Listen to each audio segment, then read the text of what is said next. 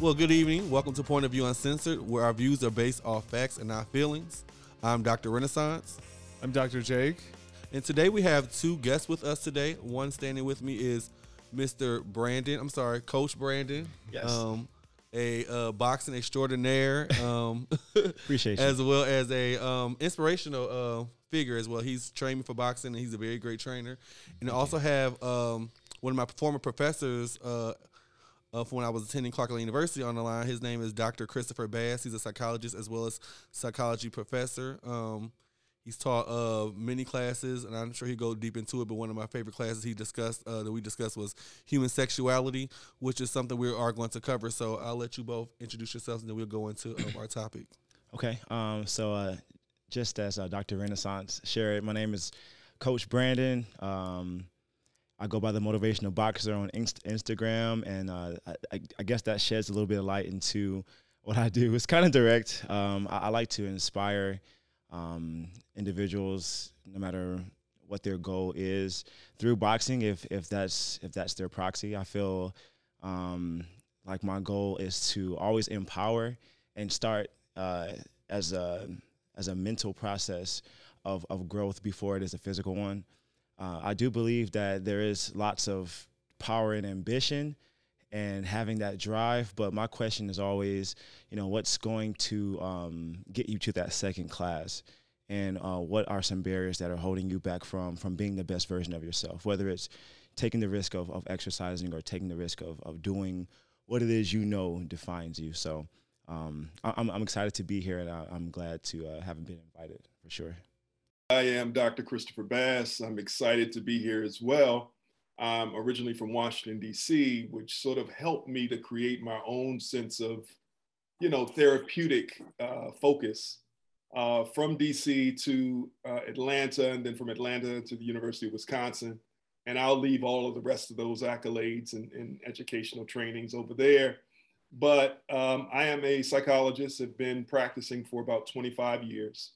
Uh, love what I do, excited to help people to really understand their true and authentic selves.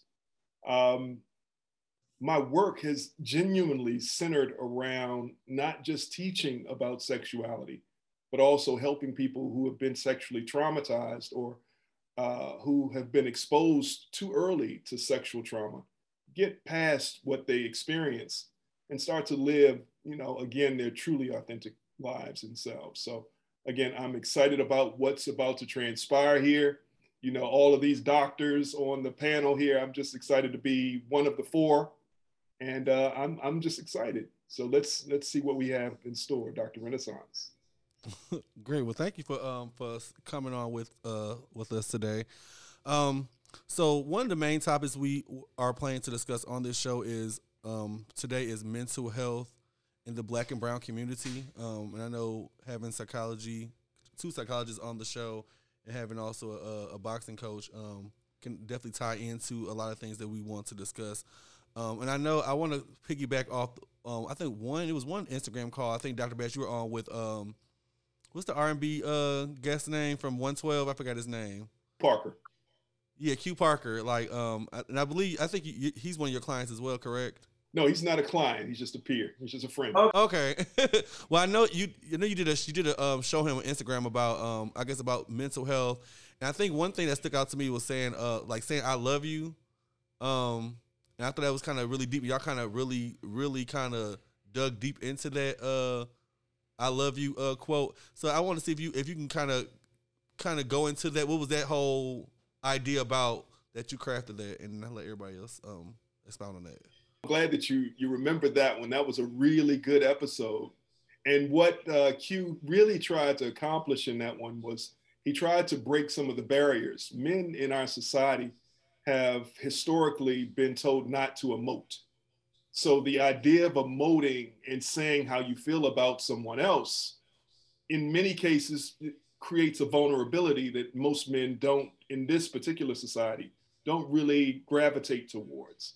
So to stop everything that you're doing and, and say, I love you, man. And that was the topic of the session. I love you, man. The goal was to reach out to as many, you know, men as you had in your phone and just send them a message saying, I love you, man. you know, allowing people to really know truly how we feel about each other. So that was very, very powerful. So many men were transformed and so many men, you know, received the text and then subsequently jumped online and said, well, what, what's going on? Are you okay? I mean, are you dying? It's like, no, I, I don't have to die for me to tell you that I love you. You right. know, it's just a normal feeling that I have for you. So that was that was really empowering. Uh, it challenged a lot of uh, preconceived notions about masculinity, and I was happy to be a part of that program. Good. So why do you think that um, men particularly have a hard time saying "I love you" um, in general, um, definitely to other other men, other males? Why do you think? Like, where does that stem from? Great question. You know, in our society, you know, men get their stripes from being quote unquote masculine. And when we talk about masculinity and femininity, we have to understand that these are cultural constructs or social constructs that change every so often. But one thing that's been consistent is the need to promote this sense of bravado in this society that we can accomplish certain things we are trained to provide and protect. We're not trained to show love in the ways that, you know, are vulnerable. To be right. vulnerable in our society means that I open myself or I avail myself to someone else seeing me not as the quote unquote strong warrior, right? So we have several different categories as we look at men and how men are sort of portrayed in this society. So we can talk about white men, we can talk about black men, Hispanic men, you know, Asian men, and so forth. There's stereotypes that are associated with each group. But if we just throw away all of the, the racial overtones that typically accompany some of those gender stereotype roles, and we just get to the bare bones of it all, men typically are trained to, again, provide. Men are typically trained in this society to not show any emotion other than anger. So I always talk to my clients who find themselves, uh, you know, told, find themselves saying to me, you know, Dr. Bass, I'm not an emotional person. My girlfriend or my wife is very emotional, but I'm not emotional. And I'm saying, yes, you are emotional. Matter of fact, mm-hmm. men are the first to fall in love with their partners. You know, that's mm-hmm. one of those uh, fun facts who falls in love first is typically the man. But when it comes to, again, being vulnerable enough to say, I love you, even though they feel it first, to say that I love you puts many men on a position where, okay, she may take advantage of me, she may not respect me. And so many men want to be respected more than they want to be liked. Like right. is associated uh, with love. Okay. Like is associated with love, but like is not associated. I'm sorry, love is not associated with respect. Um, uh, I, I, see a lot of what you said reflected in um, what I feel like is working for me uh, with the boxing classes. I've been doing this for, I've been instructing these classes for about a month and a half now, but I've been boxing for eight, nine years. And, um, you know, one thing I guess throughout life I've, I've learned is just the, the value of vulnerability and also uh, that it is a scary thing and it is at times a risky thing. But when it comes to training, um, especially those who are are trying this new venture in their life or they, they have some goal that they're like, I'm just so tired of being where I am. I'm just so tired of, you know, being this or that. Um, I, I see boxing as as mental first and, and physical second. So um, I, I do see that people are loving the class and and and benefiting from the class because of that vulnerability. You might not think a boxing coach is going to be this guy saying, you know, how was your day? Um, you know, what's on your mind? Do you want to talk about it? You know, typically you see that the guys on TV, let's go, one, one, two, one, two, just screaming at you, you know, just making you do, like forcing you to do this thing you just really don't want to do, but then somehow you get benefit out of it. But I just want to take the uh, the mental approach and and really address like how are you, where are you, and where do you want to be, and how can we work together to get you there. So um, I, I, love that model, and, and, it has been working for me for sure, and working. I believe for the people that have come to my class. Paul's been to, oh, Dr. Renaissance been to um, one of my classes, so he might be able to tell you. But um, I really appreciate what you said, Dr. Boss, with Dr. Bass. Yeah, so I would, um, you know, just second what Dr. Bass and uh, Coach Brandon were saying about. Um, I think you know, guys in general tend to um, struggle with being vulnerable mm-hmm. and you know saying something uh, that that can get them hurt or be risky, like "I love you." Mm-hmm. Um, I would just add too that um, I think the experience for straight men versus gay men is is very different. Mm. Um, I think um, gay men are much more um, able, uh, depending on kind of your maybe your culture, your background, much more able to kind of be vulnerable. Mm-hmm. Um, and you know, I think there's a whole bunch of, of reasons um, for that. Um, and so I'm also curious about you know getting a feminine perspective um, and how women might kind of relate to you know hearing those things from a straight man a straight a straight man being vulnerable saying i love you um, and you know how that might come across and i can uh i'm glad you you can segue into hearing a woman's perspective. So we have uh, Miss Shunda uh, Brown on the phone with us. I'm sorry, on Zoom with us. Um, who I know she's author of three books at this point. She has uh, she's a wonderful mother. I know she will definitely has a lot of knowledge when it comes to you know women uh, mental health as well as relation, relationships as far as you know from the woman's perspective. How you doing, Miss Brown? I call you Mama Brown. I'm doing fine. How's everybody doing this evening? Great. Great. Really great. well. Glad to have you on today, tonight. Thank you for inviting me. I'm glad to be here. I'm actually humbled and honored to be here. Um, what's the I'm sorry, I had to jump, jump off and jump back on. But can you all just tell me um in just in a nut quick nutshell what we are discussing? I heard just a few things, but I don't want to be out of order with my comments. I already started writing down notes. Dr. Bass?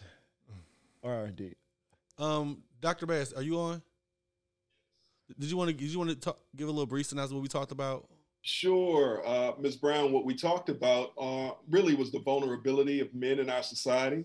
Mm-hmm. Also, understanding why why some men are trained to emote and some men are trained not to. But generally speaking, men have this um, sort of narrative, if you will, for lack of a better phrase, this narrative that in order to be more masculine, you have to suppress a lot of your emotions. So I gave my piece, Coach Brandon gave his piece, and now we're we're uh, excited to hear your piece.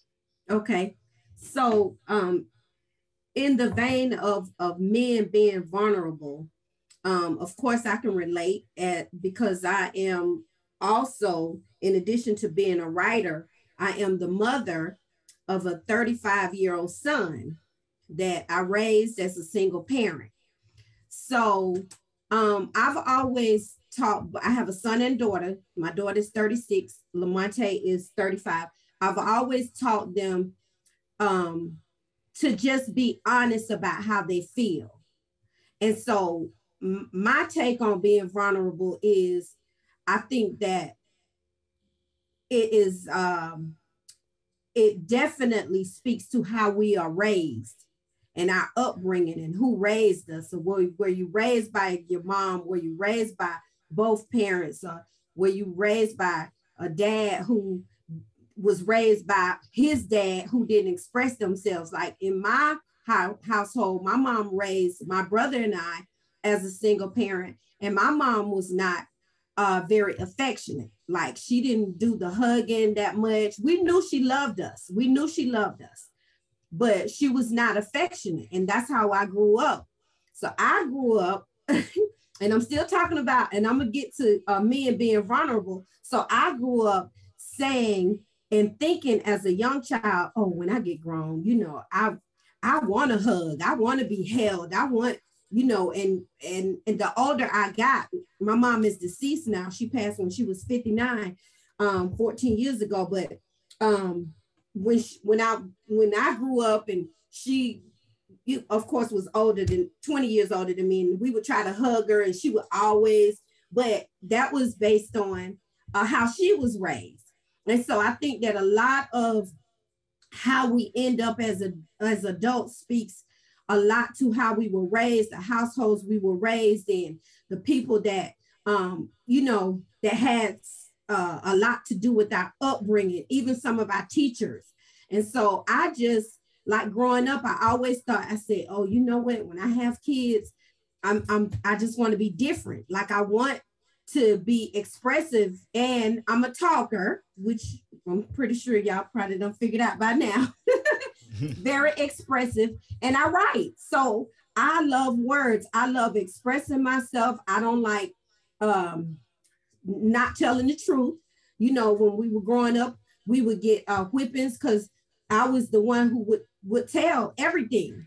And so, because of how I was raised, I was determined not to do that to my children. And so, Jake and Paul both know my son Lamonte. Lamonte is very vocal. Now y'all know why. Because in our household, you know, no matter how you felt, if you felt if if it has something to do with sexuality, if it has something to do with how people mistreated you outside of the home, we would have a conversation about it. And so here it is, fast forward for me raising the kids. Um, they're 18 months apart in the same household and same, same rearing, same, you know, same discipline.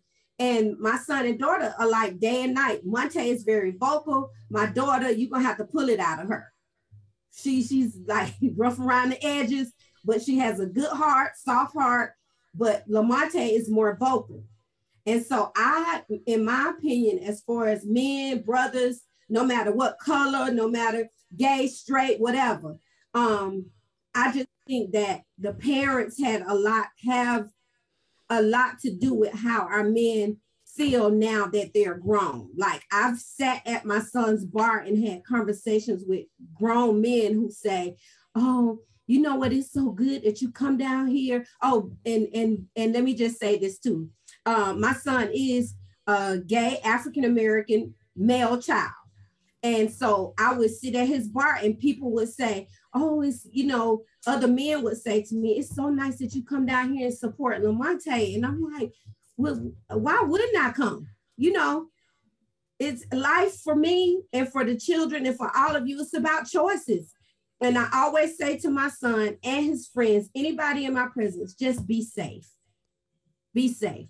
Tell the truth. You got to be true to yourself because if you suppress how you feel, if you grow up not telling the truth, not being who you really are, um, you're gonna have something on your hands that you're gonna have to deal with. You're gonna have to go talk to somebody, you're gonna have to, you're gonna have to be true to yourself. I, I love the um, and then I'll hush and let somebody else uh take the mic.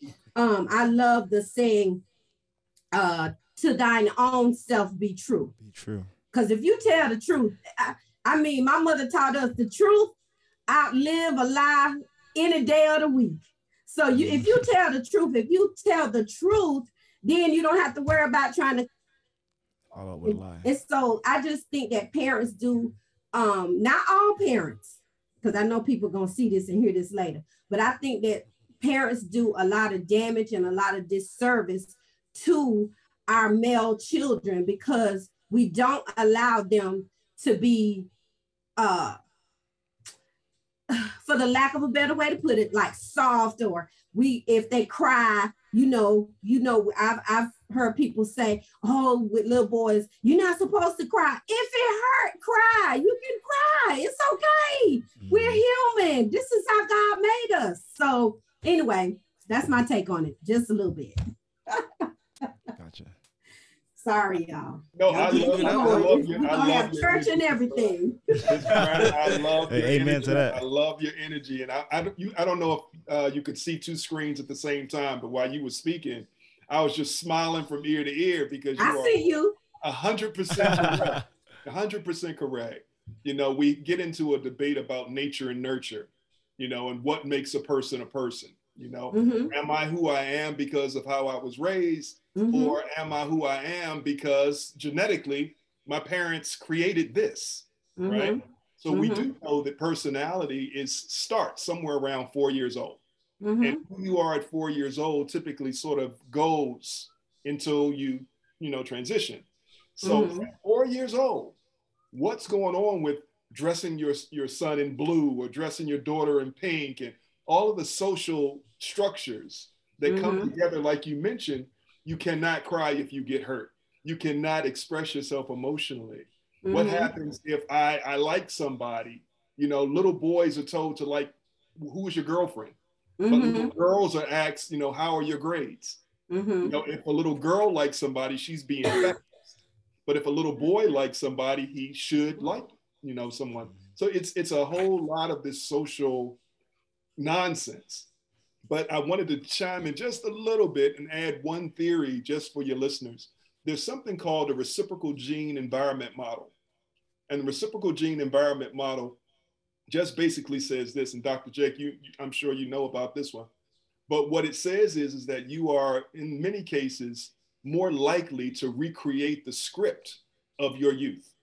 You know, Mhm. now Freud said it, and some other, you know, psychologists or, or uh, theorists said this before, but we are more prone to create the script that we, you know, identify as our foundation.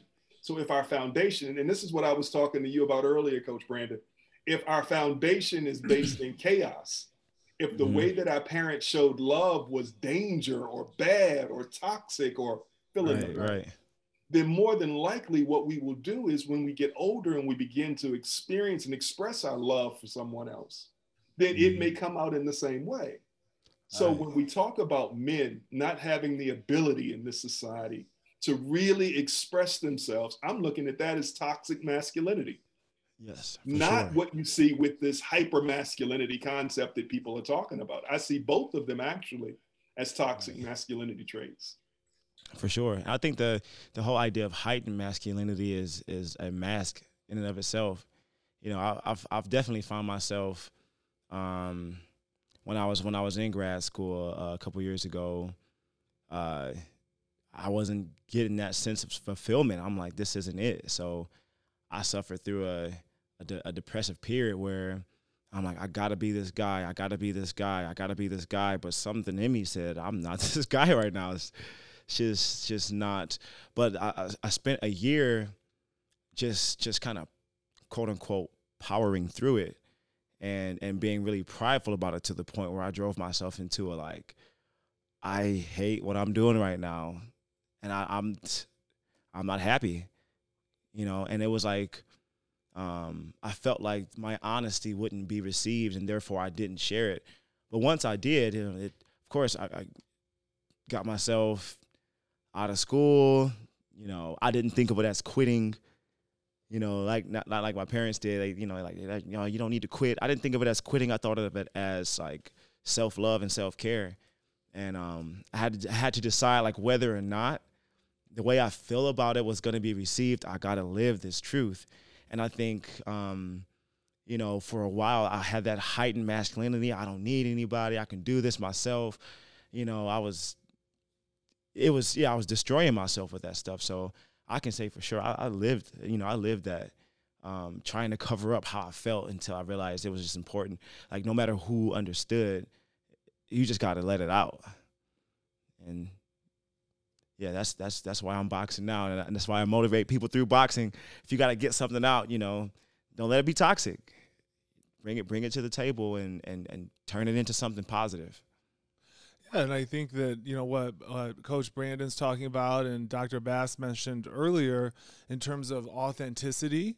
Mm. Uh, there's a, a notion in psychoanalysis called your ego ideal, and so that's the kind of way that you want people to see you. Right. Right. That Mm. it's off. Also, it's um often disconnected between kind of your true sense of self or the way that you actually you know are. Yeah. And that disconnect, you know, is what gives rise to symptoms, gives rise to depression, anxiety, anger, all of these things. And so, if we're able to kind of remove that mask Right.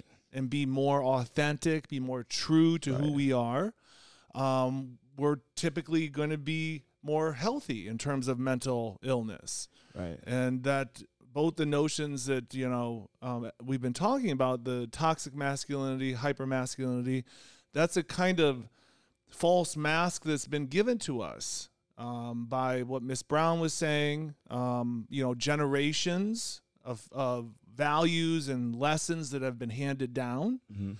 Uh, partially, we need to break those patterns, and it's hard. It's really hard to break out of family patterns, Right. And not just that, but also the media. You know, we get we're constant. It's, it's gotten better, but you know, we're constantly getting reinforced. Guys are reinforcing this sense of of that it's it's cool to be to be overly macho at the expense of Right. vulnerability and love. Absolutely. You know, the idea of creating that true and authentic self and showing that true and authentic self is ideal. And I agree with you 100%, but it's not safe. A lot of Yes. times, other men won't allow us to be our true and authentic selves because it's perceived as something that's negative. Mhm, So we have to do a big shift in our society to mhm, make what is right now not normative normative because again Right. i agree with you uh, doc when it comes to the mask that people wear folks will wear these masks from like i Mhm. mentioned four years old all the way until they die. And you see so many relationships not really having an opportunity to manifest because you have two people possibly wearing masks. Mhm, you know even if we are uh, if we're raised to uh, show emotion watch this here we go. If we are uh, trained and, and and come from a family that you know teaches us how to say things how we feel and do all of those things mhm, we could find ourselves with a partner who grew up totally different mhm, you know they can grow up similar to how you described your uh, growing up early years miss brown how mhm, your parents really didn't promote a lot of the Mhm. touchy feely emotional piece. So now here I am, somebody who is emotional. I've been taught that it's okay to express my emotion, but I find Mhm. myself with a woman who looks at my expression of emotion as a weakness. mhm. So not only, uh, Dr. Jake, is do men look at me negatively, but now I'm partnered with a woman who's looking at me negatively. What am I more likely to do? I'm more likely to put back on that mask Yes. and suppress everything in order to conform to what society tells me I should be. I wonder if there's a maybe a racial component to this as well, in terms of the African American community um, might be different than you know, let's say the white community, the Hispanic community, or other kinds of of demographics. I don't know if anybody wants to speak to that. Yeah, and I want to, yeah, I want to kind of talk about that. Um, I'm kind of glad you got into that. Um, one um, lady asked me, um, a black woman, she asked me when I brought these uh, type of issues up. She said, "Well, who can you trust with your mental health?" So I think that's kind of been the general general synopsis is that as as a community, black people do not trust like uh, psychologists, black mental health, just because throughout history, like you'll see, uh, like you know, there's instances where um, the, last show we had with um, Desmond, um, he was a victim of police brutality. He had um, he went to a therapist, and the therapist was go, pretty much going to the police, telling him everything, where it made him not want to trust um, the system. So we we in these type of situations, you know, what what are we to do as as a black community? I have to say this, and I'm sure everybody's going to say it. There's multiple black communities.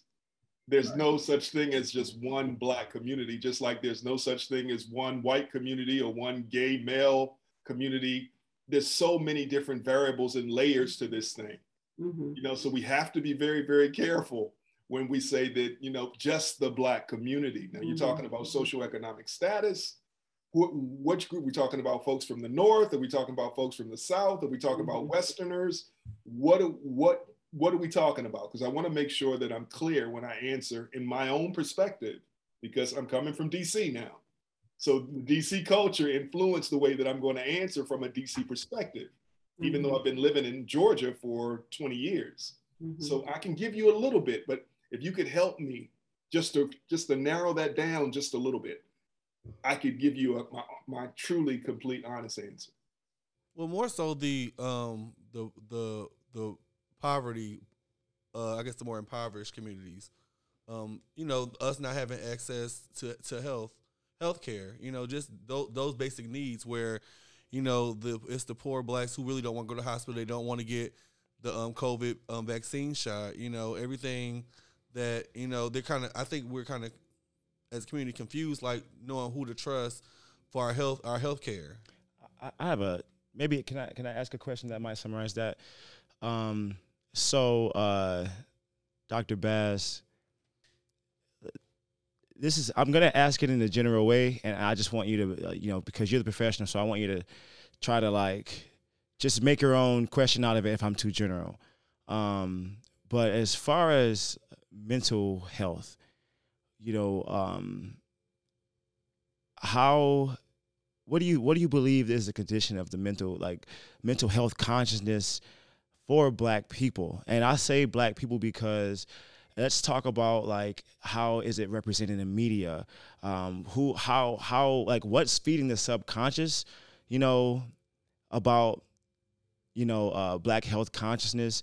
And do you believe that we get in our own way um, and as we i'm talking about um, you may even see things maybe in yourself that you that you may have gotten in your own way and may be able to empathize you know with with someone else. But you know try to try, try to help me with that question. But what's what's the narrative? What do you see as the narrative? Uh, you, you, know there's always been a stigma in the african american community about seeking services outside of the community so when you begin to talk about mental illness mm-hmm. if i'm already seen as something negative in a society Mm-hmm. The idea of, of, me now saying that there's even another layer of mm-hmm. distance between me and normalcy is probably going to be pushed away from or refuted. You know, I already have a strike against me because I'm Black. I may have another strike against me because I'm poor. I can't mm-hmm. afford to talk to anybody. And even if I get an opportunity to talk to somebody, they're going to come from a different perspective than what I'm used to in my community. So they're not going to be culturally, you know, competent they're not going to know what I, you know, what I value, you know. And then we have historical, you know, um, things like the Tuskegee experiment, where the United mm-hmm. States government, you know, you know, gave syphilis or, or didn't treat the syphilis in, mm-hmm. you know, the community of Tuskegee, Alabama. We got, you know, so many other, you know, historical cases where Black people were experimented on where they may not trust, mm-hmm. you know, the medical uh, establishment, mm-hmm. and especially the psychological establishment. You mean mm-hmm. to tell me that I'm going to come into a stranger's office and be vulnerable enough to tell this man or this woman, even if they are black, all of my business? Mm-hmm. No, we don't do that. No, we go to church. We gonna oh, go God. to church and we gonna pray it away. We're not going yeah. to Jesus, and Jesus is gonna make it all right because that's normal. Right. It's not normal to go and talk to a stranger about my problems because that stranger, just like you said, Doc, that stranger may come and tell my business to someone else. And mm-hmm. Dr. Jake, you, you and I both know that that's highly unethical and really uh, a violation of confidentiality and all of that. But if somebody has the ability to rat me out or to say something about me, then I'm terrified to express myself. Mm-hmm. Maybe I do like something outside of the realms of what's normal mm-hmm. for people my age. And I tell you, now my secret is out. You know, I work right now with a client who is a very, very popular artist. And in our session just recently, he came to me and he said, Dr. Bass, you know, I have been with women my whole life, but last year during the COVID experience, for the first time, I slept with a man. And he began to cry. Now, I've been working with this young man for about uh, uh, seven months, six, seven months now. And he began to cry, not because he felt this, this thing. He started to cry because he had never felt vulnerable enough to share that idea with somebody else. And what was I, as a Black man, going to do to him? How am I now going to judge him because he's mm-hmm. now gay? or having uh, homoerotic thoughts or behaviors. Mm-hmm. What happens to me is now, as I, in his mind, reject him for being outside of quote unquote normalcy? It's a very mm-hmm. scary place, man, mm-hmm. for people to, to feel vulnerable enough to share that, especially with the stigma in the Black community. Mm-hmm. Right. So and then and then I want I want to add that um in my notes I wrote down that as far as mental health, and this is for everybody, for everybody's listening, um, traditionally and culturally, um, and I'm speaking again, raised in a, in a black home around black folks. We gonna pray. If somebody acts different and they were really mentally ill, anybody act different in the family, we would either call them crazy or we would say, oh no, we just gonna pray, honey. He gonna be all right. Just sit him over there in the corner and they're gonna be all right. That's Not right. really like, you know, defining what it was that people mm-hmm. in our in our uh, family, you know, di- had mental illness going on. But because of again, and I know I keep saying this, but I'm I'm speaking from my frame of reference is how I was raised. Um, that's that's what I raised. That's what I was raised to hear. Um, and then even like teenager, um, it, it, going to college, everything. In, in my my experience has been that you know, like you said, um, Dr. Bass, that we just didn't go out and tell our business. You know, especially not to a stranger. But here it is in 2021. Look where we are in terms of be it how we was raised or we just didn't talk about it or it, it, we didn't want to uh, define it or say what it really was that it was mental illness look where we are now we we have we end up and we're in this place in society where um to me i feel like men and women not just not just men but men and women are scared to be who they really are and to express that you know they could be um mentally ill to the point of having suicidal thoughts but they're so scared to go talk to somebody professionally you know they just suffer in silence. And like i said my my three books all of my books are self-help type books in in each of my books and all of the books that god gives me to write the inspiration to write I always talk about if you need professional help, stop listening to people telling you, oh, um, we just gonna pray it away. Honey, if you gay, we just gonna pray, we just gonna seek the Lord. We gonna do that, but you need some professional help. And I always right. encourage people in my books, I use the platform that I have. It is very risky, it is very scary to think that you would go to a professional and um you know you you already uncomfortable. It's it's already risky. You're already like battling with oh i don't even want you know to tell them this. Because i'm sure the young man that you you mentioned your um client probably struggle with even sharing that with you. You know what i'm saying? So this this you have to create this atmosphere and i'm not even a therapist don't claim to be or anything didn't go to school for it but i do know this that um, Lamonte and I recently talked about mental illness, like in our family, because we just lost a family member on September 16th in Texas to COVID. Well, we get we get out. We 14 of us from Georgia flew or and or drove to Texas.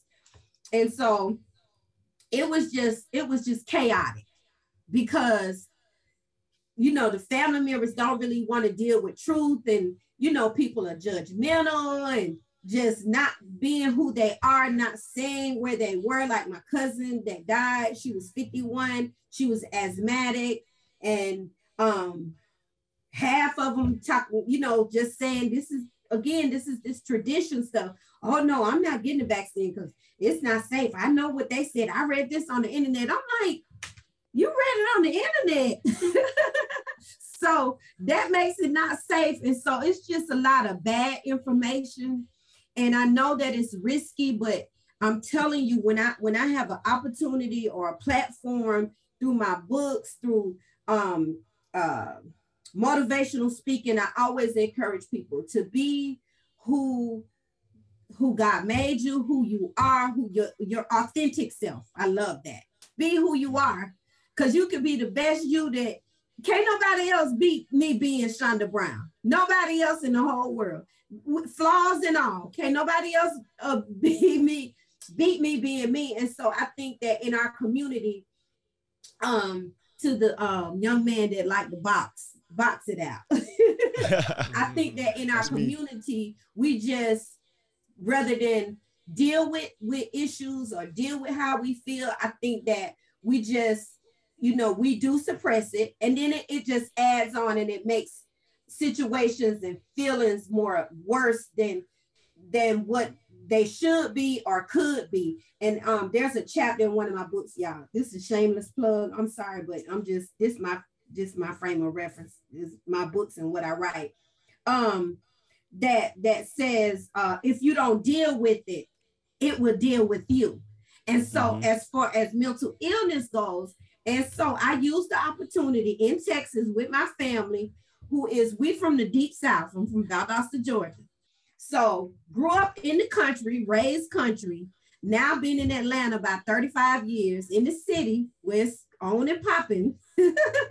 but I use my, my platform even in Texas to let my family know too that uh, oh no, there were, you know, pointing fingers and saying, oh, she needs to do this. And we had a few cousins who are, I don't even know how to say this without it coming across like I'm being judgmental, but uh, I'm not being judgmental. I'm just being real.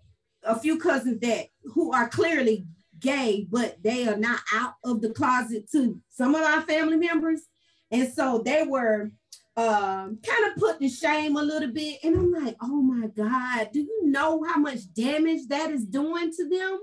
You know, so Monte and I had this whole conversation. We still talking about it, but I just my prayer is that as a race, as a race of people, not just black people, white people, Hispanic, all colors of the rainbow that God made, that we would get to a point where we would just just take the step or that God will align our paths with people who will say, you know what, it's okay not to be okay. It's okay to go see a therapist. You know, and then and, and I'll say this and then I'll hush for a few more minutes. Um, in my family, they used to say, Oh, you're going to see a what? A psychiatrist? Honey, they can't tell you nothing. They charge you all that money and they ain't gonna help you. You could just talk, you just talk to Jesus. no, I'm gonna talk to Jesus, but I'm gonna need to go sit on somebody's couch. Um, and, and, and, be honest and and just get because the other thing is in our families, in my family, is um when your family knows you or they think they know you, they're gonna be biased you know, because they don't want to hurt your feelings. They don't want to, you know, tell you that, oh, oh no, you were wrong, honey. That's wrong. And that's not the way you need to go. You need to get um, professional help. So that's my take. I know I went all over the world, but I'm sorry. Oh, no, you did. I'm excited great. to be here with y'all, honey. you were great. You were great. If I if I may, uh, Dr. Renaissance, Dr. Jake, if I may, uh, let me just tell this really, really quick story. And I'm glad that you were talking about that in terms of family. Miss Brown, because my mom came out the closet when I was seven years old. And she was depressed for much of my younger years. When she came out when I was seven years old, her family totally pushed her and subsequently us away from the family. We were disconnected. So my mom married, you know, her partner, they're still married today. You know, I have stepmom, love my mom and my other mom, beautiful, you know, I'm an ally, the whole thing but that mental illness or that mental challenge of being rejected mm-hmm. from mm-hmm. a community is still there. Mm-hmm. Here, here, my mom is 70 years old, and she's mm-hmm. still dealing with being rejected from a mm-hmm. family just based on the fact that she loved differently. You know, so this is a really big thing in our community that we mm-hmm. shun family members away with mm-hmm. this idea that there's something called crazy. Now, no DSM in the history of DSMs, Diagnostic and Statistical Manual for Mental Disorders, for those of you who are novice, there's no such thing as crazy. We don't acknowledge the word crazy. There's no diagnosis called crazy. Mm-hmm. And the idea that this word continues to permeate through our communities, mm-hmm. it's just it's just so outdated. Mm-hmm so outdated. So I thank God for or for people like you and your book, Ms. Brown. Mm-hmm. I thank God, you know, for Coach Brandon and what you're doing by pulling out different ideas because exercise mm-hmm. does help with mental health. Mm-hmm. So let me mm-hmm. shut up. I just wanted to throw that piece in. The, that was good. Thank you. Well, who is Dr. Renaissance? Is that your wow? Yes. Dr. Renaissance Renaissance. Okay. Yes, Dr. Renaissance. Um, great, great, uh, great perspective that we're we've been talking about. Um, I want to go deep into um, uh, women's health, particular. I know um, a lot of laws have been passed about um, abortions and you know men controlling women's health, and I know a lot of women have been kind of um, upset about that. So I want to know what was your what's your take on all this is going on as far as you know people deciding um, when is you know when is murdering a child you know illegal? You know I hear six weeks. Some people say up to term. You know what is your what is your take on that whole aspect, Ms. Brown? Oh Lord, honey, who gonna see this? who gonna see this? Everybody. and their mom. and their mom. Um. Well, my my my personal honest opinion is, I think it is unfair that other people get to decide or have an opinion or a vote, if you will, on other people's situation. You know, um, I do know as a woman, and I've never um, I've never had an abortion, so I'm not even coming from that vein. But I do know that there are situations where um, women feel, uh, I guess, that abortions are justified. And so, my personal opinion on it is that it is a personal decision that should be made by that person who is living through that situation. We do know that there are situations where women get pregnant um, due to them being violated, being raped, or what have you. In those cases, you know, your heart, um, my heart is a is a bit more tender and more understanding um, as far as uh, you know, abortions are concerns and women's rights and what have you. The other side of it for me is for women to um, just, hmm, let me see how I want to say. I want to be politically correct too. To be wise. Um, I know this, you know, I know I went to college and, and was wild and I'm almost 60 now, but you know, I, I I didn't get here by being a saint. You know, I did stuff too in the past that, you know, I probably escaped a, a lot of stuff, just didn't catch up with me, some of the wrongs that I did. But, and I thank God for that. But I do know that, you know, a lot of decisions that are made in politics or what have you, as it relates to uh, women's abortions, I do think that you know, it's a woman's right. It's it's our it is our bodies and it's our right. But I also feel I'm torn because um I also feel that we just have to you, you know use wisdom because we do know we're not um uh we're not uh slow to think that everybody who gets a, an abortion um was violated. We know that's not the case. Everybody that gets a uh an abortion. Some people get abortions for many uh, many reasons, but just you know because you were careless or because you made a bad decision or because you got drunk and you got pregnant and now you want to have an abortion i think that um you know we all have to be wise and not i mean yes you asked me the question as a woman so that's a woman's perspective but also men too because it takes two to tango so you know, you just got to use wisdom. And I just, I mean, I, I, I just, I mean, I've, I've only been pregnant twice, and and I have two children. Um, this goes back to, and I can only speak from this. I keep saying it, but this is how I was raised, raised in the church. So y'all already know what I'm about to say oh, oh, you you had a baby. Oh, you you grown enough to make a baby. You grown enough to have it, baby. You gonna have it. Now they might have hid the baby back in the day. you didn't know who, especially if it was a bunch of you know kids in the house. You maybe didn't know who's which daughter's or which son's child it was. But in my day, you know, abortions when was not heard of in my day back in the day. I was born in the 60s, y'all.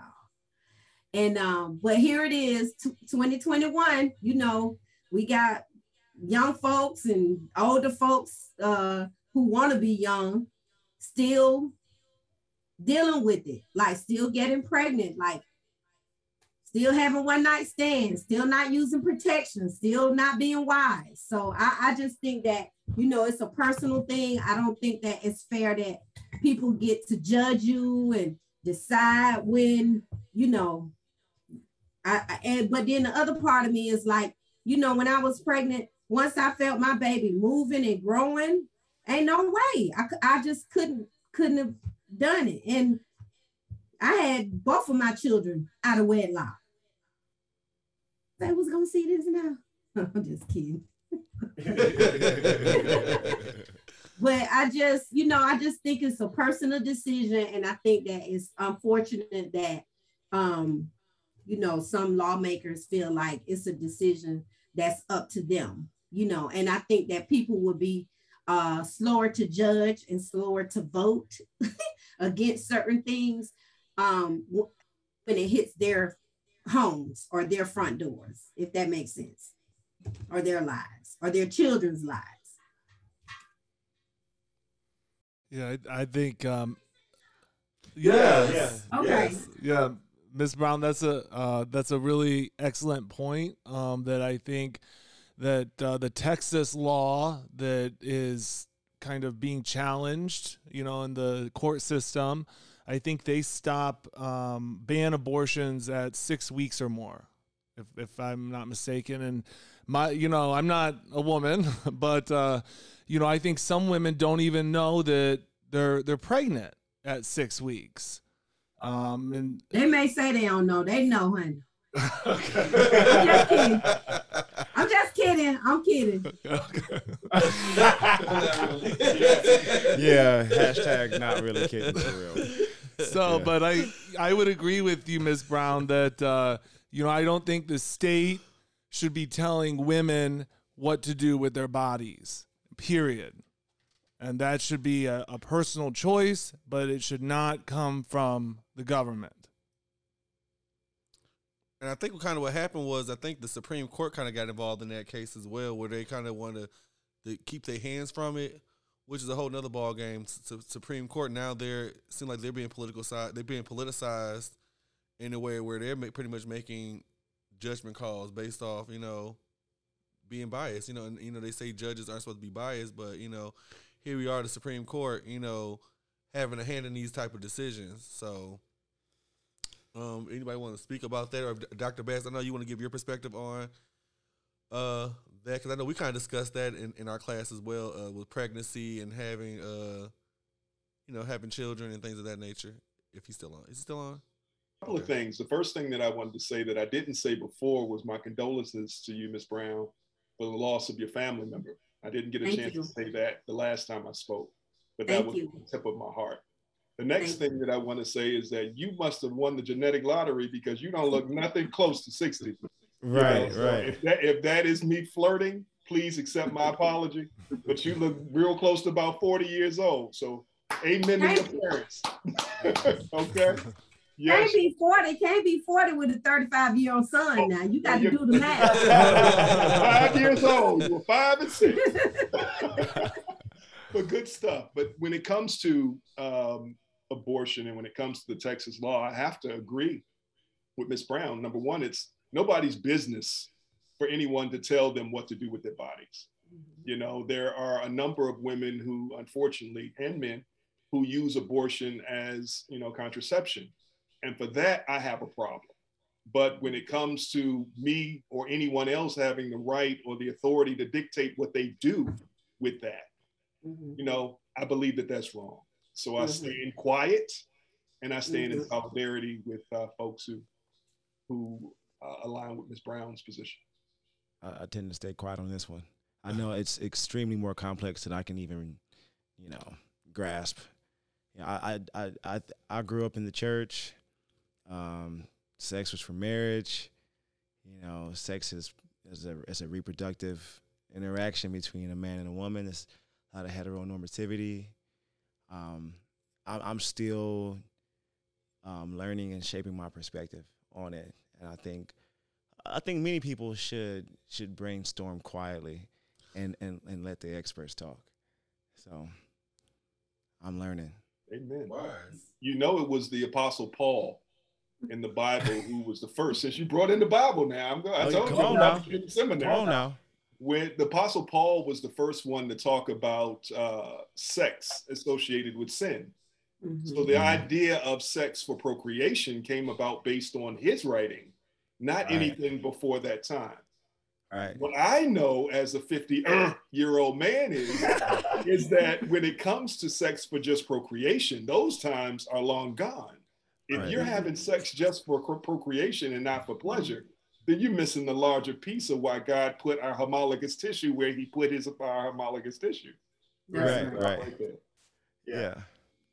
Well, I, I think I think I very genuinely feel feel the same uh, the same way, but I think it is it's uh it's in, in stark contrast to you know how, how I was raised.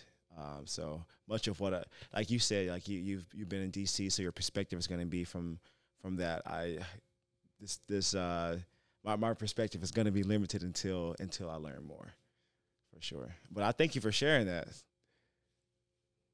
Cause uh yeah. I mean, I would just say, I would just add that, you know, I think uh, uh, sex, our understanding of sex, of course, is, you know, historically handed down to us through traditions like the church, Yeah. other institutions. Psychology, as an institution, teaches us a certain way to view and enjoy sex and have sex. Um, and I would also add that in the gay community, um, yes, there's a sense of shame about sexuality itself, or can be a sense of shame. You know, people can struggle with that.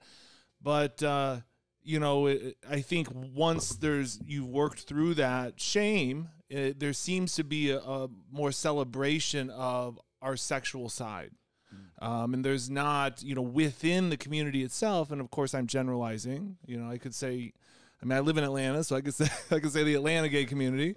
Uh, you know, there's not it's much more open than my experience where I'm from, which is you know rural Illinois, uh, you know corn country, uh, where it's the more traditional you know family, you know two parents, heterosexual parents, and um, uh, so it's a different relationship, I think, to to sex and sexuality and pleasure more generally.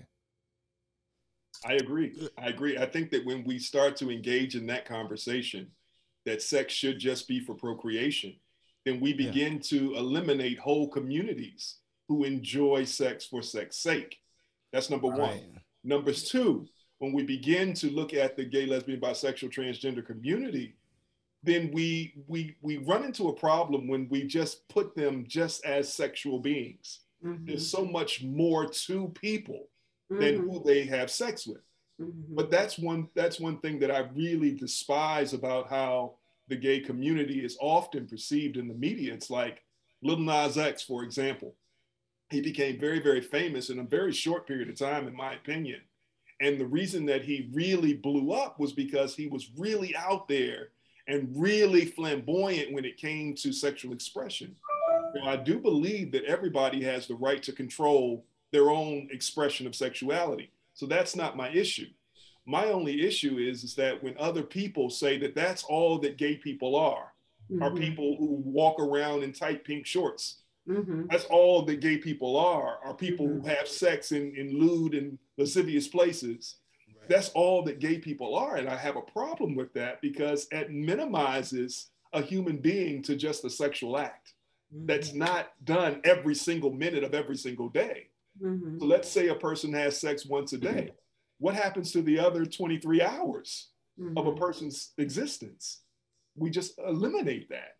So I, I try to stay away from that idea that, you know, Paul really alluded to or, or spoke of when he said that sex should just be for procreation. And there is no higher love than if you really go back and you read Paul, Paul said there is no stronger love than that between a man and God, number one, but then number two, between a man and his friend who is also a male, Mhm. right?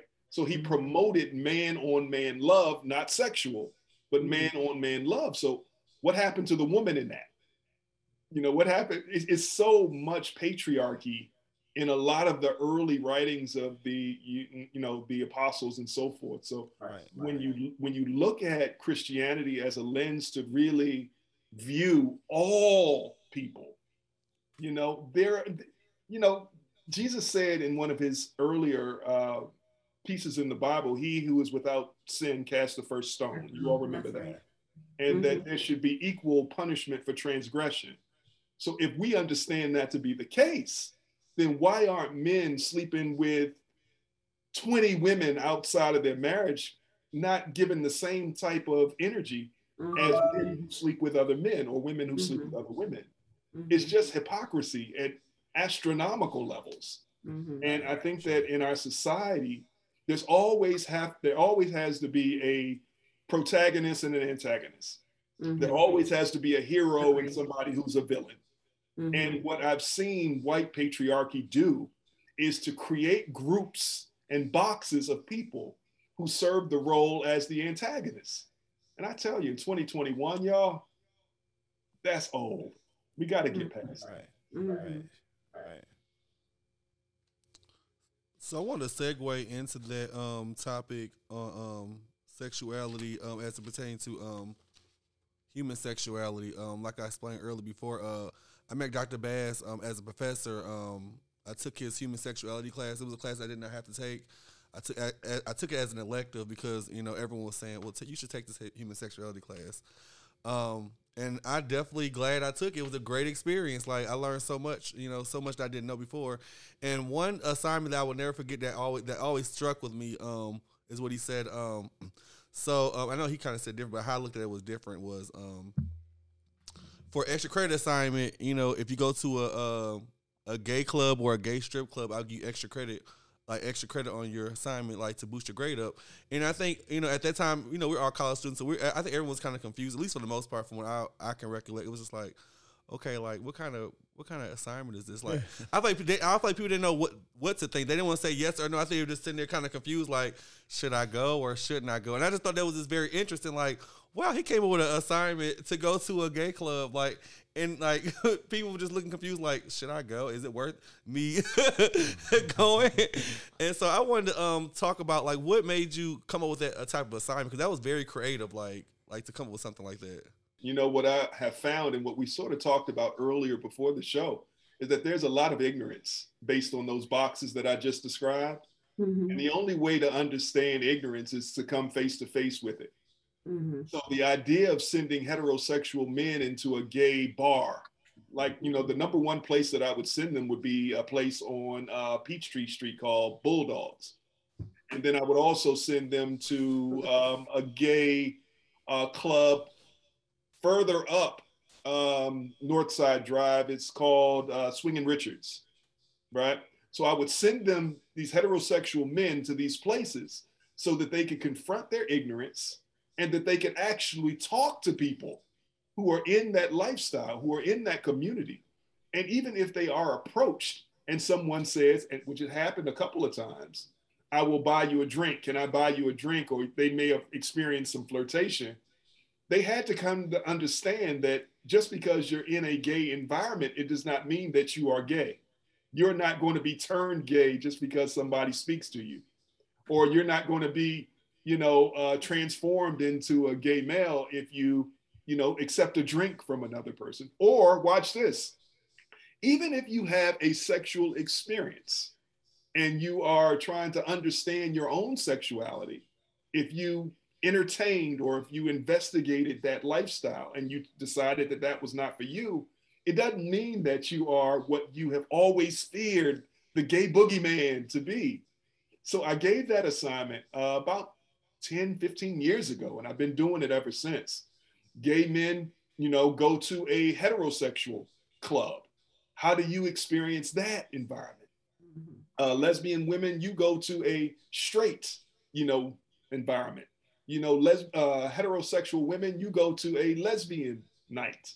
So I wanted them to, again, you know, Dr. Renaissance, come to an understanding of what they thought was not necessarily based in fact. It was based on what they were taught. So, so many people got their minds changed and their minds Mhm. blown. And Mhm. they were like, oh my gosh, Dr. Bass, this was the best experience that I've ever had because now I can call myself a true ally to the Mhm. community. I no longer fear gay people. I'm no Mhm. longer homophobic because now I have a better understanding of it. Mhm. And of course, one night or one experience is, doesn't give you the whole realm of what it is to live and be gay, lesbian, bisexual, transgender. But what it does is it Mhm. puts you right in the face of your biggest confusion. So yeah, I still do that to this day, Paul. I mean, excuse me, Dr. Renaissance. It's fine. It's fine. Either either name is, is cool with me. um, I wanted to talk about um, what was I about to say? I, I lost my train of thought. Um, a lot of people say that historically, you know, a lot of this, you know, gay boogeyman or you know, so to speak, kind of comes from slavery. Um, where actually the slave masters were actually raping the black men in front of the, the black women. After that's how buck breaking kind of started. And so I wanted to see if you wanted to expound on that historically, give more context on that history, so people can understand exactly where did all this come from. Buck breaking was a concept that was done in three places.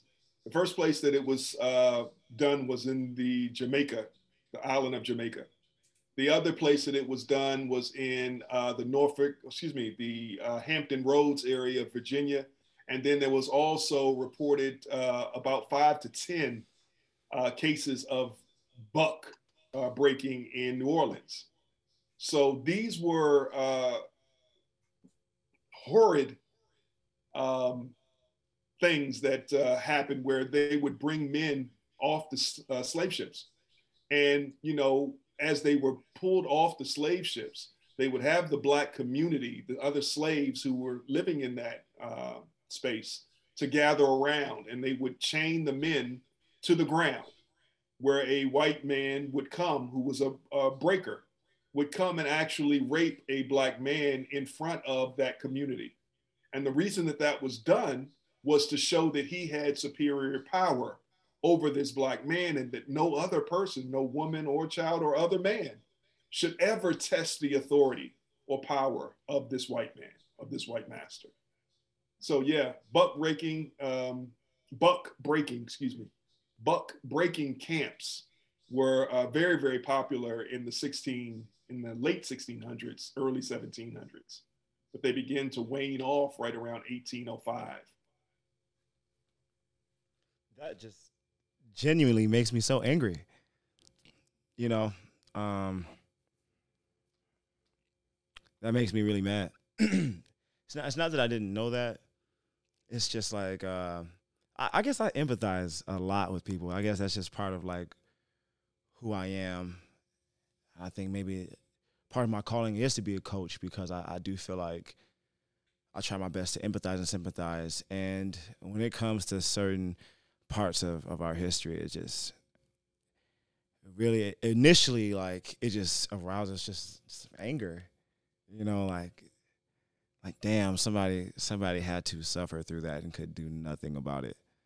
You know, and I think that's that's really what drives the sort of empowerment I feel like I want to share. Of course, I'm, I'm I'm trying to improve on it, but there is just I can't I can't I can't relate to that that type of trauma, but but there is is no good feeling associated with not having that freedom. It's interesting, Coach Brandon, that you talk about that. There's this book, actually a, a point of theory, by a uh, author by the name of Dr. Joy DeGruy. And Dr. DeGruy created a seminal work called Post Traumatic Slave Syndrome. I need you to go and find this work because not only does she talk Right. about it's called post traumatic slave syndrome.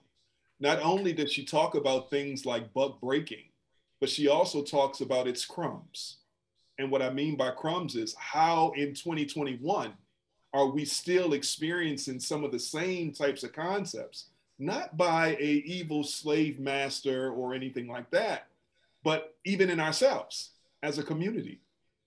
The one thing that I've learned as a psychologist in doing this work is that hurt people do in fact hurt people, right? We understand Mhm. that.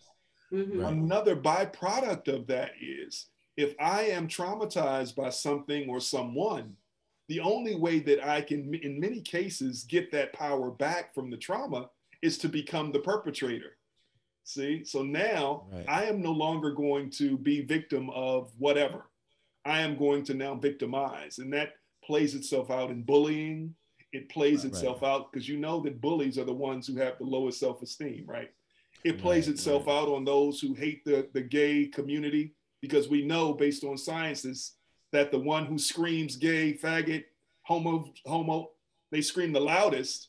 Those are the ones who typically have the highest rates of homoerotic thought you know? So it's a, a need to regain the power. So i want you to go if you can and find her work. Again her name is dr joy DeGruy and uh, her book and her work is really related to post-traumatic slave syndrome you'll see how buck Gotcha. breaking still exists even today Gotcha. Well, yeah, I, that sounds like an, an extremely useful resource, and I'll, I'll definitely dig into that. Hopefully, I can get in contact with you and tell you what I think about it. Thank you. Um, yeah, I mean, I think my only comment was I think that that that history of slavery and uh, rape and exploitation by white men in particular um, speaks to um, current day struggles with power around sex and sexuality. Of course, historically, that is a, a blatant kind of example. Um, but I think as we moved further along, the white supremacy, for example, um, or um, misogyny doesn't take that overt form. Rather, it goes covert and it enters our relationships, it enters our institutions, and it, it, it perpetuates itself in a much more kind of secretive way. Um, and so I, I appreciate that that um, example because I think it points out exactly what we might experience on a relational level today. Um, with, for example, the the point that Dr. Bass used of a straight man going into a gay bar just because they're hit on, just because they're given a compliment. Why is that threatening? Right? Some of that's that residual historical trauma um, that uh, I can't blame that person for necessarily being threatened. They don't know better. Right? But we need to do the work to raise consciousness, provide education, and help people see that um, you know just because I'm going to to compliment you or buy you a drink, I'm not trying to turn you gay. Um, I'm not trying to to do anything, hopefully, right against your your will. Um, so, um, yeah, I, I I appreciate that. Yeah, I, I could say um, uh, some of what was was spoken about earlier makes me think about uh, it makes me think about my grandfather and um, you know the, the the very many uh, black folks that moved from the south to the north, especially particularly to Michigan for the General Motors, and um, you know from what I recognize in my family, it's just a lineage of just taking a lot of pride in being able to come from nothing and and build a strong network and and be a pillar in the church and be a leader in the community, et cetera, et cetera, et cetera. And a lot of that just has this masculinity tied to it. You know, a lot of the leaders in the church could were cutting the lawns, we're fixing all the stuff in the church. We didn't need mechanics, we didn't need plumbers. Like all the leaders in the church, we just just had this supply of of manly traits that that it's like I'm proud that I can bring this to the forefront. So like when you have when you look through that lens, I can't generalize for everyone else. But when you think masculine, masculine, masculine, and then what you associate to be like feminine qualities, you shy away from those, whether it's talking about how you feel or or being open minded um, and, and being comfortable around someone who, who loves differently. Um, it's it's it's like a, almost like a um, I mean you've got to be courageous at the end of the day um, because as much as we can look at how other things in the past or, or whatever can define who we are or our our value systems, we do have a choice, and it doesn't make it an easy choice, but you do have to step out of that comfort zone, and, no, and like no amount of history or or foretelling of the future can can prepare a person to just take that leap. And it's something that we all have to do individually for whatever it is that, that our goal is in life. And uh, that's pretty much every class has like a word of encouragement, like at the, in my boxing classes. And I try to tie in a way that we can all relate with one another. And sometimes I use the, the word push or or pain or excitement. Everybody was excited today or whatever. But one thing we all have to do is take that leap. You know, that's any anything that's going to be worth in life. You're going to have to take that leap. And if you're not comfortable, if you decide you want to get uncomfortable with it, and you decide it's something that you want to continue to learn how to value, you got to leap. And um, so that, that's what I'm getting. You know, I'm I'm kind of becoming more conscious of you know, my foundation and how that may limit my ability to to to express love or to understand um, anyone who who who lives, loves, or thinks differently than I do. And at the same time, I'm like, I'm I'm glad that I'm that I'm willing to take that leap and just try to understand. And I hope that anybody hearing this whole podcast, just if you if if you got an inkling of a of a you know something in you that says I want to understand, just take the leap, and and perhaps you will get that understanding. It goes back to that ego ideal that Dr. Jake talked about. That goes back to that authentic self that Miss Brown talked about. That goes back to being truly who you are. Mm-hmm. So what I would love to do and be a fly on your wall, you know, coach, is to walk into your your gym and to see these young people really expressing themselves in the ways that they feel comfortable expressing themselves with a, a, leader who truly knows who he is, you, that you won't necessarily put all of your necessary baggage on them, but they have an opportunity to create their own.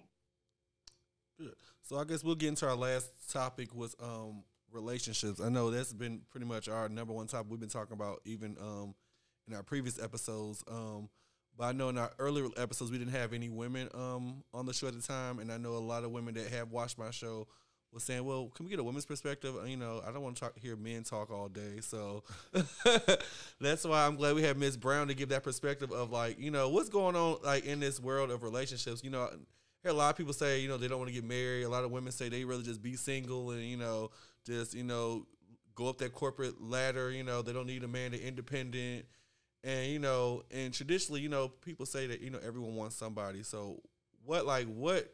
Explain all that. Why is this happening?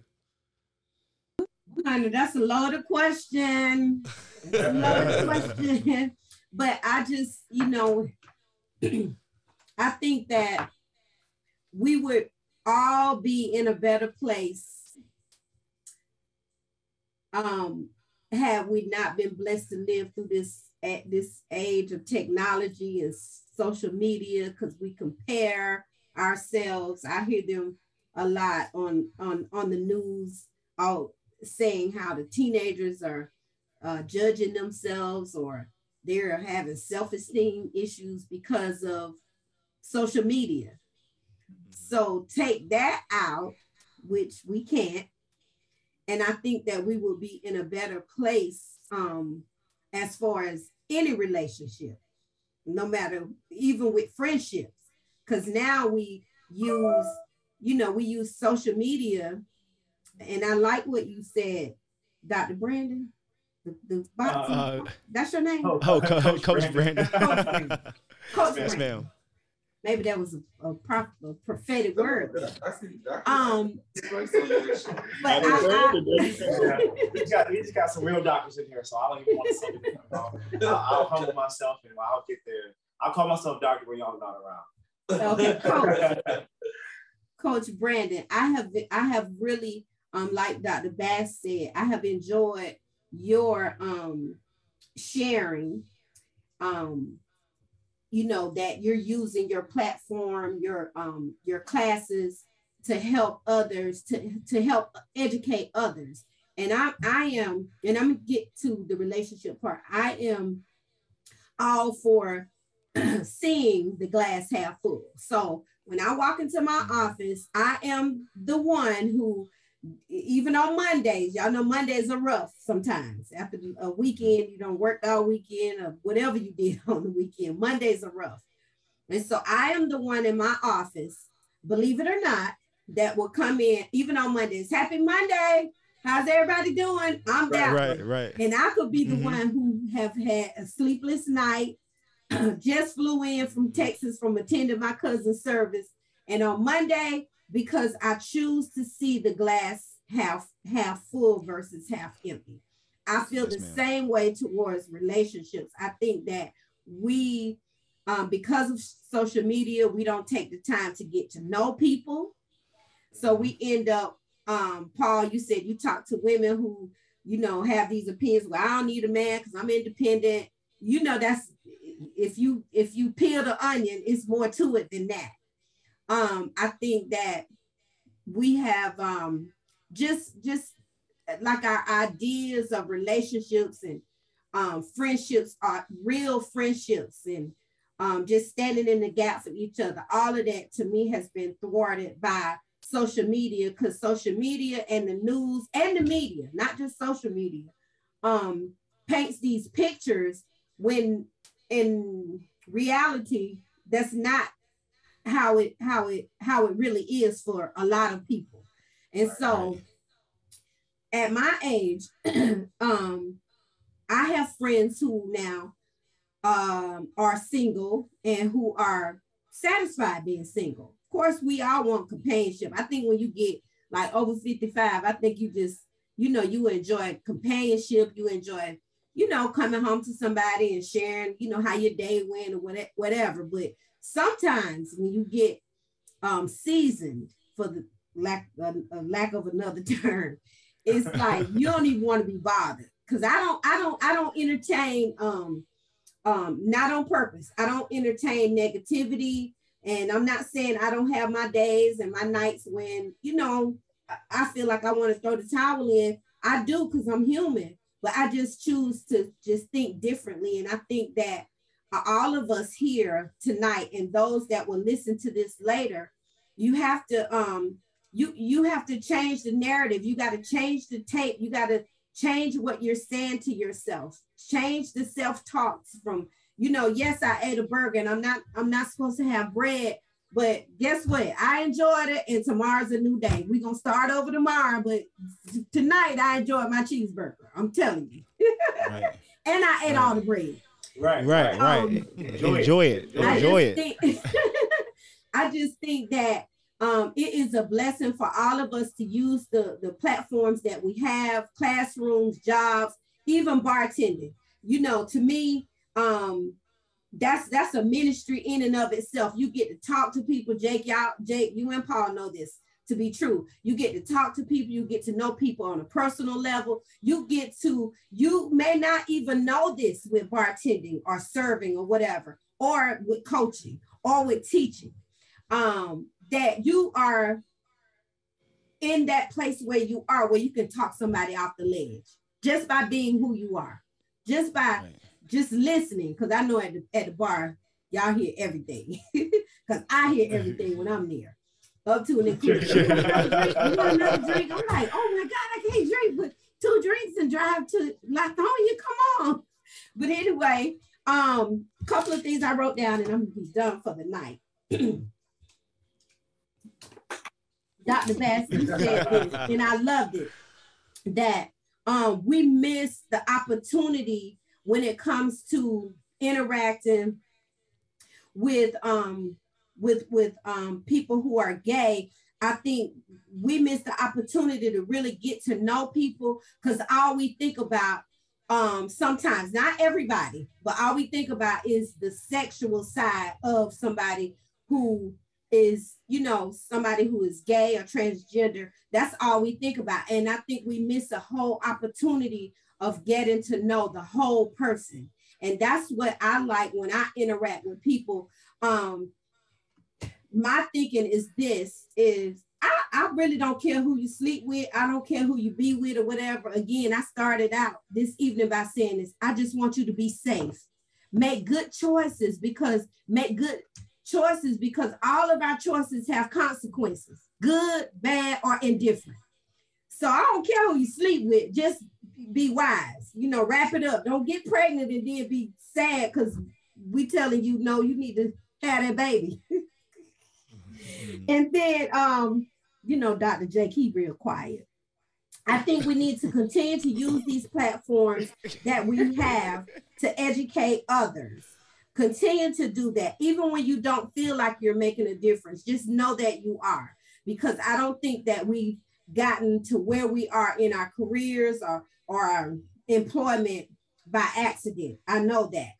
Um, and just you know, teach people. I, I tell people all the time if if if, if they want to hear it or not um, don't be ignorant about what comes out of your mouth. Because for me, um, I've been taught that ignorance means to um, ignore the truth. And so don't be ignorant and making, you know, judging people based on their sexuality or, or, or how they live, how much money they make, or whatever. Just don't be ignorant. Get to know the whole person. And then the last thing I want to say is thank you to Dr. Renaissance for inviting me and for having me. Did that freeze again? No, you, no, you, it's, it's, a call, it's a call coming through, but you should be fine. Still, still hear you. Okay. So thank you for inviting me. Thank you for having me. Thank you, um, Dr. Bass, for the book recommendation. Um, Coach Brandon, the book is available that he mentioned on thriftbooks.com. I've oh, already oh, ordered cool. my copy. Thank you. We, I was sitting here, um, and I do believe um, I like quotes and you know the catchy phrases and stuff, but I do believe that knowledge is power. You you you you know what you know. Um, some of us are, are book smart, some of us are street smart, and some of us got a mix of both. And I just think that it is a blessing for us to use these platforms to educate others. When you hear people make um, you know, homophobic or other comments or whatever, you know, depending on the setting. But most times, um, case in point, uh, my son works with Jake in Midtown at a bar that's known as a gay bar. I will take anybody, any of my friends. I don't do disclaimers because if they from Atlanta, they already know. I don't do disclaimers mm. because a lot of times I just want to see, you know, who's in my circle too. I just take them, hey, we're going by Monte Job. Let's go hang out down here. Let's go, just go have a drink. Let's go grab something to eat.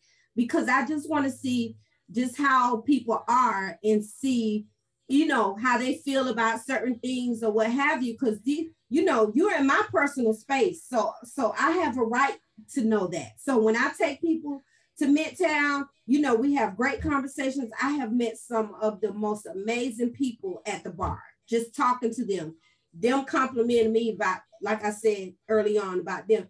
Oh, you're here to support your son. Why wouldn't I? Like, you know, I just, it, it, it has nothing to do with who he decides to be with as far as a, a partner or having sex or whatever. I don't even like as a mom, I don't even want to think about my children having sex, but I know they do, but still I don't want to talk about that because there's so right, much right. more to both of my children. My son graduated from University of Georgia. He's smart. He's an English major. He's a smart kid. He can dance his ass off. It's more to him than who he decides to be with, you know, in a relationship. So that's just my take on it. And I just thank you so much, Paul, Dr. Renaissance, for inviting me. I'll come back anytime. Um, y'all please check me out. And go to shameless plug. Again, I have a website, www.authorshundabrown.com. Y'all uh, go to the website. If you don't have my books, you can hit me up on Facebook, Author Shunda Brown. Get one, get all three of them. The fourth book will be out in a month or so. And I just want it to be said when my curtain call comes that I made a difference, that I talked somebody off the ledge, that I made somebody smile, that I made somebody think differently. And that's that's it. well, thank you for that. Uh, thank you for that sentiment, Miss Brown. Um, Dr. Bass, do you want to um give a uh, uh, your take on relationship as well as any closing remarks? Quick thing on relationship, you know, really, really, really, really quickly. If you have low self-esteem, or if your partner has low self-esteem, avoid relationships at all costs because you will hurt yourself or you will hurt somebody else. Mm-hmm. As it pertains to the past, the past no longer exists. Mm-hmm. It only exists by what we tell ourselves. So if you Mhm. don't like the story that you're constantly telling yourself about the past, change the story, change the narrative. Mm-hmm. Mhm. Everybody has similar issues in relationships, but as long as you are honest, as long as you are transparent, not just with your partner or other people who you may date, but yourself. If you can be honest and transparent with yourself and put away the mask that we talked about earlier, Dr. Jake, we can actually see long lasting relationships. What I've learned is, is that people give up hope because they don't trust the other people. They Mhm. trust that they are not safe with the other person. So, Mhm. if you understand the difference between happiness and joy, this will be my last piece, then I think that you'll go far.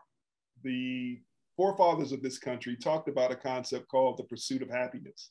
And in their writing, it really sort of shown this idea, or shine this idea that happiness is not constant. Happiness is something that continues to flee. Nobody can make you happy because happiness is based on happenings. So when happy things in our perception are good or things are good, then we say that we're happy. We attribute that title to when good things are happening in our world. What I want people to begin to understand is to shy away from the idea of happiness in relationships and really just center on that joy. You know, we have black girl joy, we have black boy joy, we have white boy joy, we have white girl joy, whatever type of joy you want to have. Joy is that thing that sits right inside of you that really doesn't depend on anybody else, right? Nobody can interfere or mess with your joy. So stop trying to be happy. Happiness is fleeting. In relationships, stop looking for a happy relationship because when your partner gets upset with you or you get upset with your partner, then you're no longer happy. And that's why we run away from relationships when they don't feel like the butterflies that all relationships start with. So look for that joy in yourself first, and then look for that joy in someone else, and just be in each other's presence. That's it. Awesome. Some remarks that y'all want to let you go. Is you one of our guests Yeah. right now? Um, thank you, Ms. Brown and, and, and Dr. Bass, uh, for your remarks. Um, I think I've, I've learned a great deal. I've been taking notes on a lot of different things, and many of which I would like to, you know, continue to add to um, what I want to bring to the classes and how I would like to benefit whoever decides to, to walk through those doors and and hand me their time. Um, and as far as the word relationship, I guess I'll give a different perspective.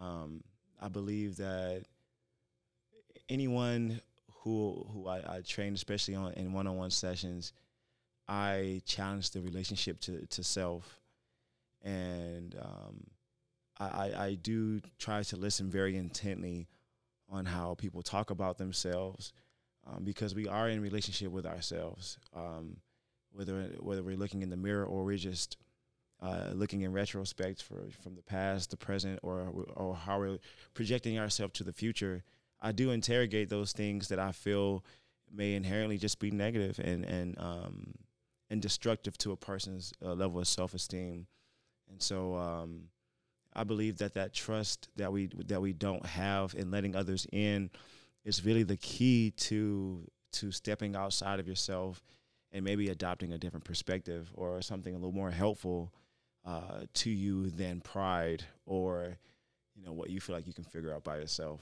So there's I, I've learned how to be a, a better version of myself through other people, um, and that's because I don't have all the answers for myself, and God just didn't design me that way.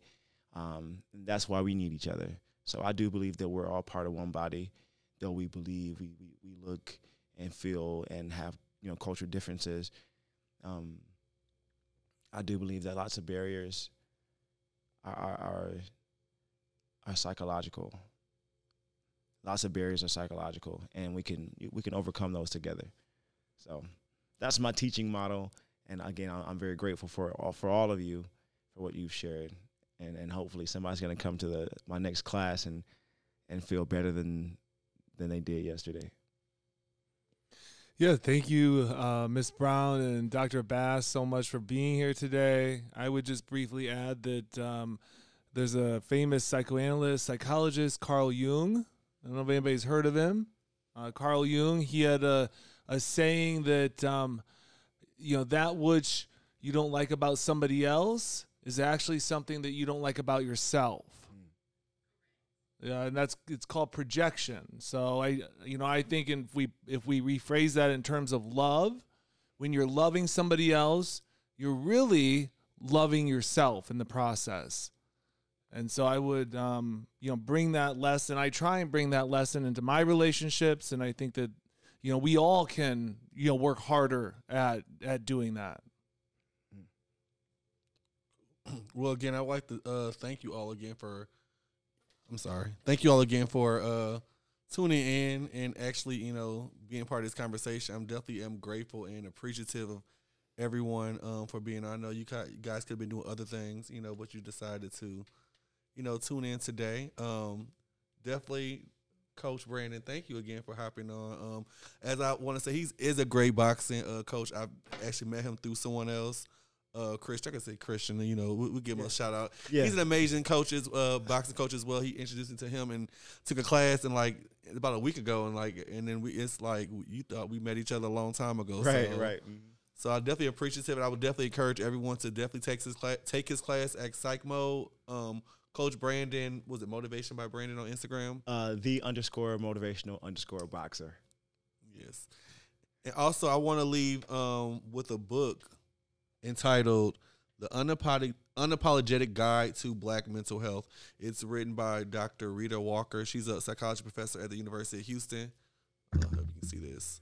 Um, very great book, insightful book. You know, to um, overcome a lot of mental health, of depression, and things that um, we occur in in our black and brown um, poor communities. So other than that, um, I'm definitely grateful. Thank you for hopping on again. Thank you Um, again, Dr. Renaissance. This wraps up our seventh uh, episode of Point of View Uncensored. I know I want I wanted to discuss uh, STDs and sexual transmitted diseases, but we can talk about that at a, di- at a different um, episode. so um, again, thank you. Um, I'm Dr. Renaissance, I'm Dr. Jake. and we're signing off um, on the seventh seventh episode of Point of View Uncensored. Thank you. Peace out. Have a blessed evening.